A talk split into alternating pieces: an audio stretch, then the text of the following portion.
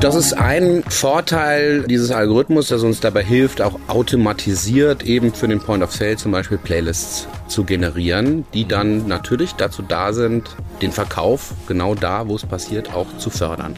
Welcome to the NextM Podcast. Tech at Heart, Ignition in Mind.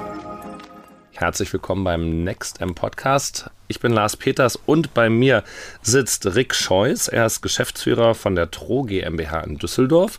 Das ist ein Unternehmen, was sich mit Sound, Musik und Marken beschäftigt. Und da ergibt sich natürlich sofort die Frage, was bist du denn eigentlich, Ric? Bist du eher ein Musiker, ein Kreativer, ein Techniker oder in der heutigen Zeit ganz und gar ein Datenspezialist?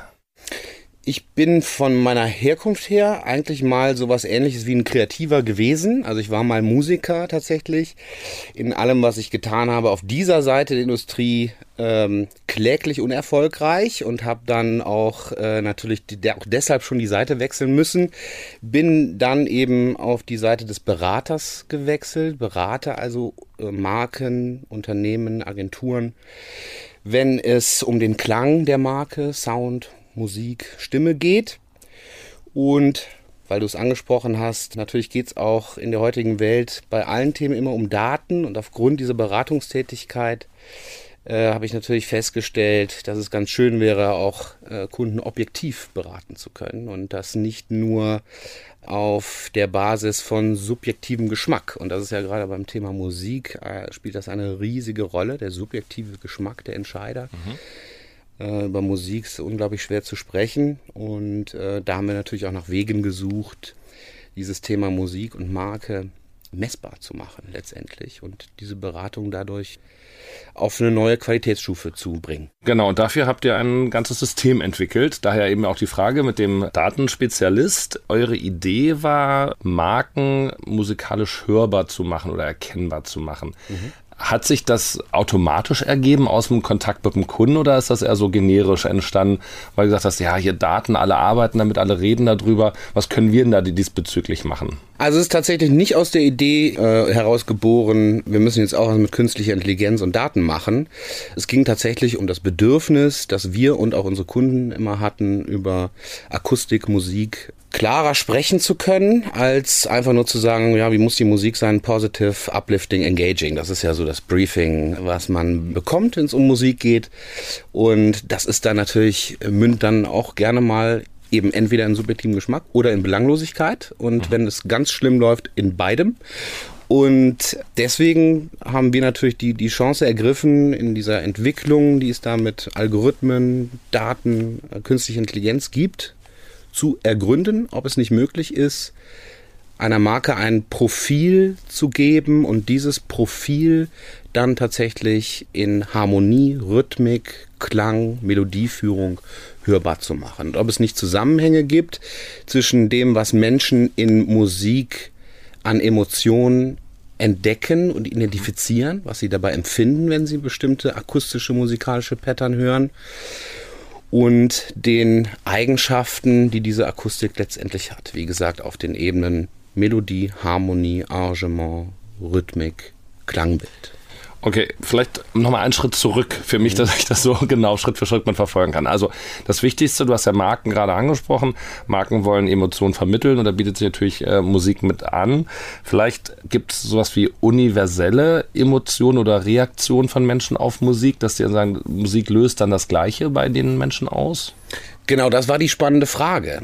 Und tatsächlich haben wir nun ja mittlerweile 4 Jahre daran geforscht, auch mit 2 Universitäten, der Universität Düsseldorf und der Uni Osnabrück, die Frage zu beantworten, gibt es zum Beispiel, wenn ich eine bestimmte Harmonie spiele, bei sehr vielen Menschen oder bei einer bestimmten Zielgruppe von Menschen immer die gleiche emotionale Reaktion. Und das ist das tatsächlich so? Der Fall. Ja, okay. Also es gibt... Einer meiner Lieblingsbeispiele ist immer, weil es so klingt, als würde ich was davon verstehen, die antizipierte Duotonika in der Molltonart. Natürlich.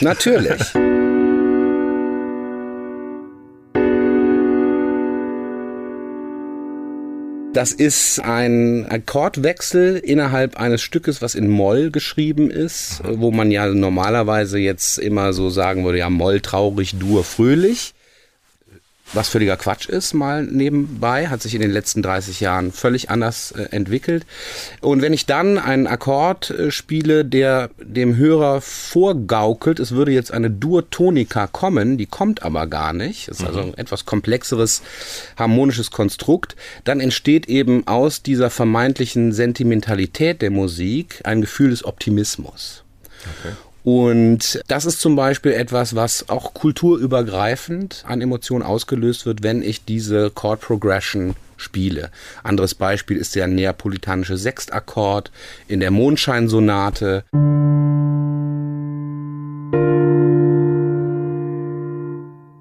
Der löst bei den meisten Menschen das Gefühl von Verbitterung und Verzweiflung aus. Also es ist nicht so, dass die Menschen dann sich verbittert und verzweifelt fühlen, aber sie können diese Emotion in diesem Akkord identifizieren.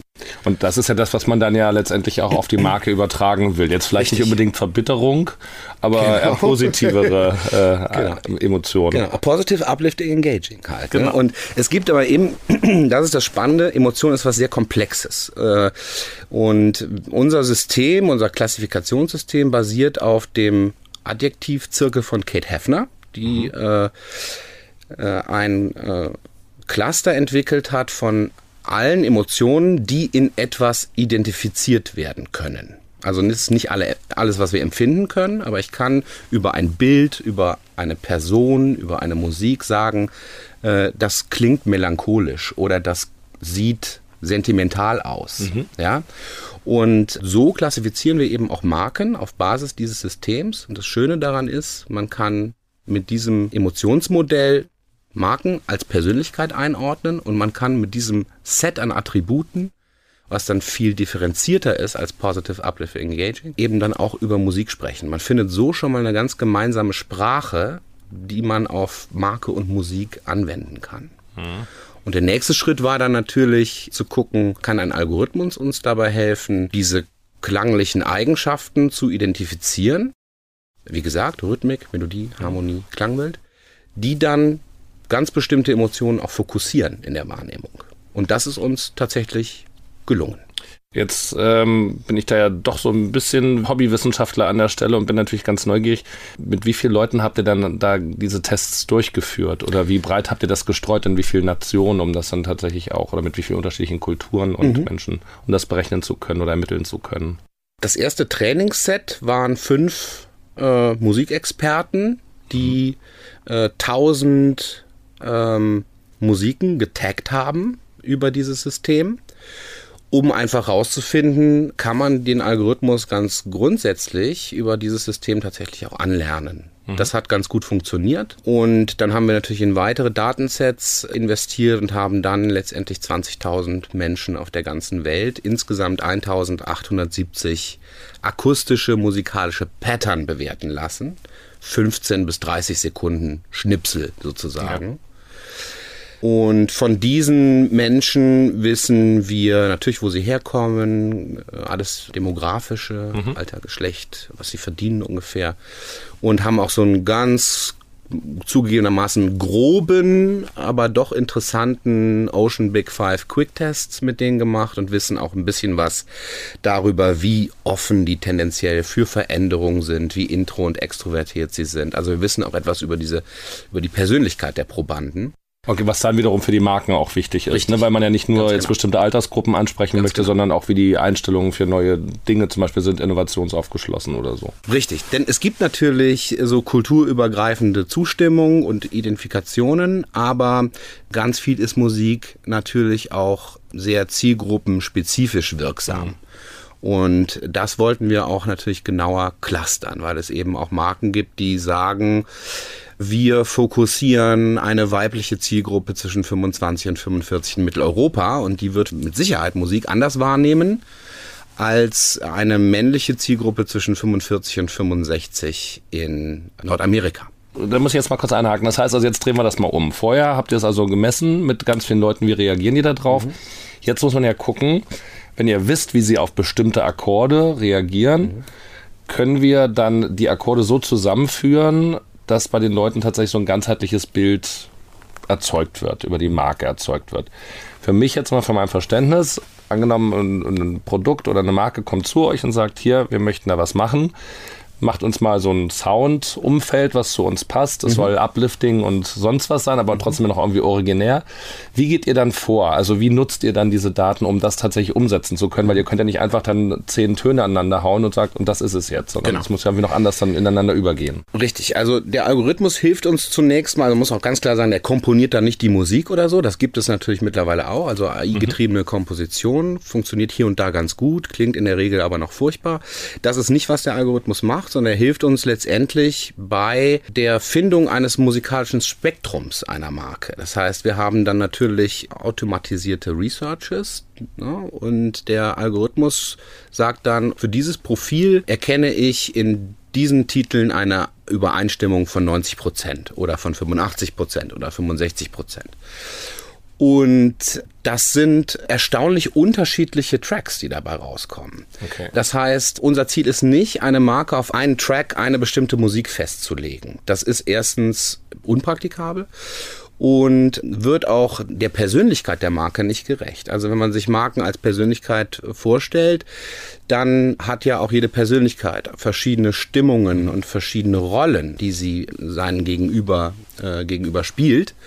Und so ist es mit Marken auch. Das heißt, wir nutzen das, um letztendlich so ein grundsätzliches Spektrum aufzumachen und können dann aber auch sagen, in der C&A Umkleidekabine bei den Frauen in Warschau haben wir das gleiche Profil der Marke, aber völlig andere Musik als in der Umkleidekabine in Paris bei den Männern. Das ist dann eben nicht so ein klassisches Soundbed, was immer da ist, was man sonst vielleicht aus Hotels oder sowas kennt oder von der Lufthansa oder von der Telekom, dass die ganze Zeit dann der Soundjingle durchgeht, sondern dass, wenn ich das richtig verstanden habe, ihr eben Lieder, Musikstücke testet darauf, wie gut sie eben passen auf das, was die Marke erreichen will, und die würdet ihr dann in der Playliste zusammenfügen, damit das dann eben auch in der Umkleide so interessant bleibt, dass man da dann eben auch eine Viertelstunde oder 20 Minuten dann da die Zeit verbringt und eine gute Zeit hat. Genau, das ist ein Vorteil dieses Algorithmus, das uns dabei hilft, auch automatisiert eben für den Point of Sale zum Beispiel Playlists zu generieren, die dann natürlich dazu da sind, den Verkauf genau da, wo es passiert, auch zu fördern. Bis hin zu diesen klassischen Dingen. Wir verlangsamen zum Beispiel das Tempo von Musiken, um das Schritttempo der Kunden zu verlangsamen, um die Verweildauer im Laden zu erhöhen und solche. Ach, soweit manipuliert ihr das dann auch, oder soweit könnt ihr das im positiven Sinne dann beeinflussen? Klar, also da braucht man sich ja nichts vormachen in der Werbung, aber eigentlich ist es natürlich, klar, eine Manipulation von menschlichen Gehirnen. Ne? Und wir wissen ja nun, dass gerade Kaufentscheidungen, wie leider muss man sagen, fast alle Entscheidungen, die Menschen so treffen, ja grundsätzlich nicht rational getroffen werden, zumindest sehr ungerne, weil Denken viel Kalorien verbraucht. Und das versucht das Gehirn, so weit es geht, zu vermeiden. Daniel Kahnemann sagt ja auch, das menschliche Gehirn verhält sich zum Denken wie die Katze zum Schwimmen. Wir können es tun, aber am liebsten lassen wir es eigentlich bleiben. Und entscheiden aus dem Bauch raus oder aus den Emotionen. Genau, so ist es. Und da ist natürlich Musik, Akustik ein ganz, ganz mächtiges Werkzeug, um erstens eine grundsätzliche positive hormonelle Grundlage bei den Kunden zu legen und zum anderen dann aber auch, und das ist immer die zweite Variante, es geht nicht immer nur um sich gut fühlen mit einer Marke, sondern es geht ja auch immer, wie erkenne ich eine Marke auch wieder? Und da gibt es natürlich die Möglichkeit, auch ein Element wie ein Soundlogo vorne an den Funkspot zu hängen, dass ich direkt weiß, alles klar, ich bin hier bei C&A, oder wenn es um Voice Assistance geht, auch da natürlich auch eine akustische Welt aufzumachen, wo ich dann weiß, hier bin ich bei einer bestimmten Marke unterwegs, da wo ich auch hin will. Aber die Kontinuität in der Kommunikation sehen wir viel stärker eben auf der Kontinuität von Triggern der immer gleichen Emotionen. Und das, wie gesagt, kann man nicht nur erreichen durch immer einen Track, sondern es ist eine große Vielfalt von Musik und Akustik. So dieses Grundsetting, in dem wir uns akustisch bewegen, ist tatsächlich auf die Marke zugeschnitten und auf das Profil dieser Marke. Jetzt haben ja Marken, gerade in so einer vielfältigen Konsumwelt, in der wir uns befinden, ja mitunter ziemlich ähnliche Markenkerne. Die versuchen sich dann ja irgendwie nochmal zu differenzieren. Wie kriegt man das dann jetzt über die Sonic DNA dann hin? Also wie kann man das schaffen, dass nicht alle Marken dann am Ende des Tages gleich klingen aus demselben Produktumfeld? Zum einen, da komme ich wieder auf unser Emotionsmodell, indem man zum Beispiel das Attribut positiv auffächert in sonnig, munter, fröhlich. Und das ist dann auch so unterschiedlich musikalisch darstellbar. Genau, also es sind insgesamt 40 emotionale Kriterien, die wir benutzen, plus 11 Lifestyle-Begriffe innerhalb eines sogenannten semantischen Differentials, also wie männlich-weiblich ist die Marke, wie urban-ländlich ist die Marke, wie sicherheitsdenkend oder risikobereit und so weiter, also alles so Persönlichkeitseigenschaften. Und das wiederum ist dann nochmal ganz wichtig auch für die künstlerische Genrewelt, in der wir uns dann bewegen. Also das Emotionale geht eher auf, sagen wir mal, ganz formale Aspekte von Musik, ne? Also was passiert da harmonisch und so weiter. Und dann gibt es aber eben noch den Aspekt, welche Musik hören denn die Leute in einem bestimmten Umfeld. So. Also einmal ist es natürlich das Auffächern von einer größeren Differenzierung, die wir dadurch erreichen können. Und zum Zweiten können wir, wenn wir in so eine Analyse gehen, auch direkte Konkurrenten dieser Marke bewerten. Wir lassen dann letztendlich die letzten 5 Kampagnen beispielsweise durch den Algorithmus rattern. Und wenn wir dann entdecken, da haben 2 Marken ein ganz ähnliches akustisches Profil, kann man dann an bestimmten Stellen feintunen, um sich da auch stärker zu differenzieren. Und wenn ihr dann so eine Sound-Umwelt für einen Kunden oder für eine Marke entwickelt habt, sei es jetzt nur ein Sound-Logo oder eben weitergehend mit Playlisten, testet ihr das dann auch nochmal? Also gerade weil ihr ja so datengetrieben seid, also ob es dann auch tatsächlich funktioniert? Ja, also das machen wir nicht, weil wir behaupten ja, dass wir die Marktforschung vor den ersten Ton, den wir spielen, gelegt haben. Das erste Projekt, was wir gemacht haben, war es natürlich schon spannend. Ich hatte 2, 3 Schweißperlen auf der Stirn, als dann Marktforschungsergebnisse kamen. Weil die ja dann auch, weiß ja auch nicht, was fragen die dann eigentlich da ab? Haben die dieselben Eigenschaften? Sind die das die auch letztendlich die gleichen KPIs, die da letztendlich auch im Zusammenhang mit Musik abgefragt werden? Und bisher war das sehr erfolgreich. Bei C&A war die Aussage damals, Musik hat seit 15 Jahren bei uns nicht so gut getestet. Und C&A, muss man sagen, war früher eine sehr musikalische Marke, auch sehr erfolgreich musikalisch kommuniziert. Jetzt ist der Mensch ja einmal tagesweise unterschiedlich, dann gibt es aber ja auch noch diese die Jahreszeiten, also ich denke jetzt mal so an Weihnachten oder den Sommer, da ist man ja wahrscheinlich auch anders drauf. Würdet ihr dann auch Kunden empfehlen, dann ihr Musikumfeld, ihre Sonic DNA auch diesbezüglich anzupassen?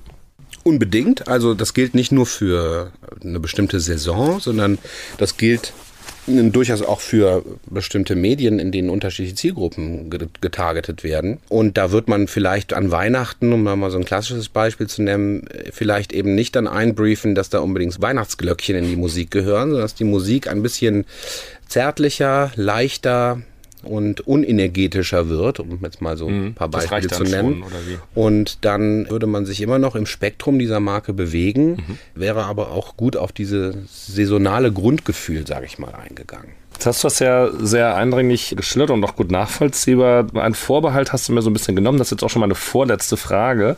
Ich dachte nämlich, dass möglicherweise die Kreativen um ihren Job gebracht werden. Das ist ja immer so eine Befürchtung, ne? Zahlen und so, das nehmen uns die Arbeit weg.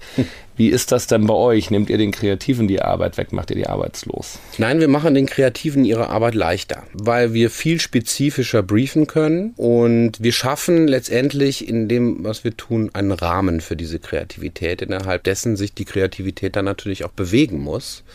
Denn wir arbeiten zwar in einer Kunstform, ja, Musik ist die gesellschaftlich relevanteste Kunstform wahrscheinlich, die es gibt, die aber zusätzlich eben auch einen Zweck erfüllt. Und das grenzen wir eben so ein bisschen ein. Und unsere Kreativen, die natürlich auch auf diesen Marken arbeiten, freuen sich sehr darüber, nicht mit eben uneindeutigen oder belanglosen Briefings belästigt zu werden, sondern dass sie auch genau wissen, was sie letztendlich tun müssen. Und da ist immer noch unendlich viel Raum für Kreativität und das bleibt hoffentlich auch noch ein bisschen so. Na, in der Tat. Dann die letzte Frage, dann jetzt nochmal groß gedacht, vielleicht ein bisschen von der Marke weg. Wenn ihr sozusagen jetzt den Schlüssel zu den Emotionen der Menschen über Musik gefunden habt, dann wäre es doch das klingt sehr groß, aber ja. Ja, genau, aber dann müsstet ihr doch jetzt eigentlich auch genau wissen, wie man einen weltweiten Nummer-1-Song schreiben könnte. Nein. Oder was fehlt daran? Da fehlt eine ganze Menge. Zum einen fokussieren wir auf eindeutige Emotionen in einem relativ kurzen Zeitraum. Deswegen haben wir auch 15 bis 30 Sekunden taggen lassen und bewerten lassen und nicht 3 Minuten, weil die Emotion innerhalb eines langen Tracks sich natürlich im Verlauf dieses Tracks extrem ändern kann. Und zum Zweiten spielt bei der, sagen wir mal, Likeability von kultureller Musik, also Musik, die ich privat höre, um mich in eine bestimmte Stimmung zu bringen, ja auch der Künstler, der zum Beispiel performt, eine Riesenrolle. Das ganze Lifestyle-Profil eines bestimmten Genres, Hip-Hop beispielsweise, oder im Hip-Hop dann auch noch Trap, das sind ja, und dann gibt's noch Afro-Trap als noch ausdifferenzierteres Genre. Und das spielt im privaten Musikkonsum eine riesige Rolle, in unserem Geschäft aber nicht so eine große Rolle, wie man denkt. Also zum Beispiel kann ich bei 25-Jährigen eine sehr ähnliche Emotion mit einer E-Gitarre erzeugen oder mit einem verzerrten Synth. Und da spielt Genre nicht so eine große Rolle, wenn es darum geht, Emotionen identifizierbar zu machen. Aber wenn es darum geht, wirklich Musik zu konsumieren, dann ist es eine andere Nummer. Und da haben sich schon sehr viele dran abgearbeitet, natürlich auch dann irgendwie die künstliche Intelligenz zu entwickeln, den perfekten Hit zu schreiben. Es gibt ja diese Beatles-Geschichte, eine KI, die Beatles-Songs schreibt. Blackbirds singing in the dead of night. Take these broken wings and learn to fly. All your life. Aber da sind halt eben nicht Paul McCartney und John Lennon. Und das macht in dem Bereich einen riesigen Unterschied. Okay, also das heißt, wenn ich jetzt richtig verstanden habe oder zusammenfasse, für die Musik und den Musikkonsum und das, was ich richtig mag, da gibt es noch weiter Überraschungen. Mhm. Für das, was die Markenkommunikation betrifft, da gibt es eine gute Möglichkeit, datenbasiert eben auch Emotionen gezielt hervorzurufen und damit eben auch das zu erzeugen, was wir möchten, was die Konsumenten im Zweifel machen, denken oder fühlen. Dann bedanke ich mich an dieser Stelle ganz herzlich für diese Einblicke bei Ric Scheuss und vielen Dank für das Gespräch. Es war meine Freude.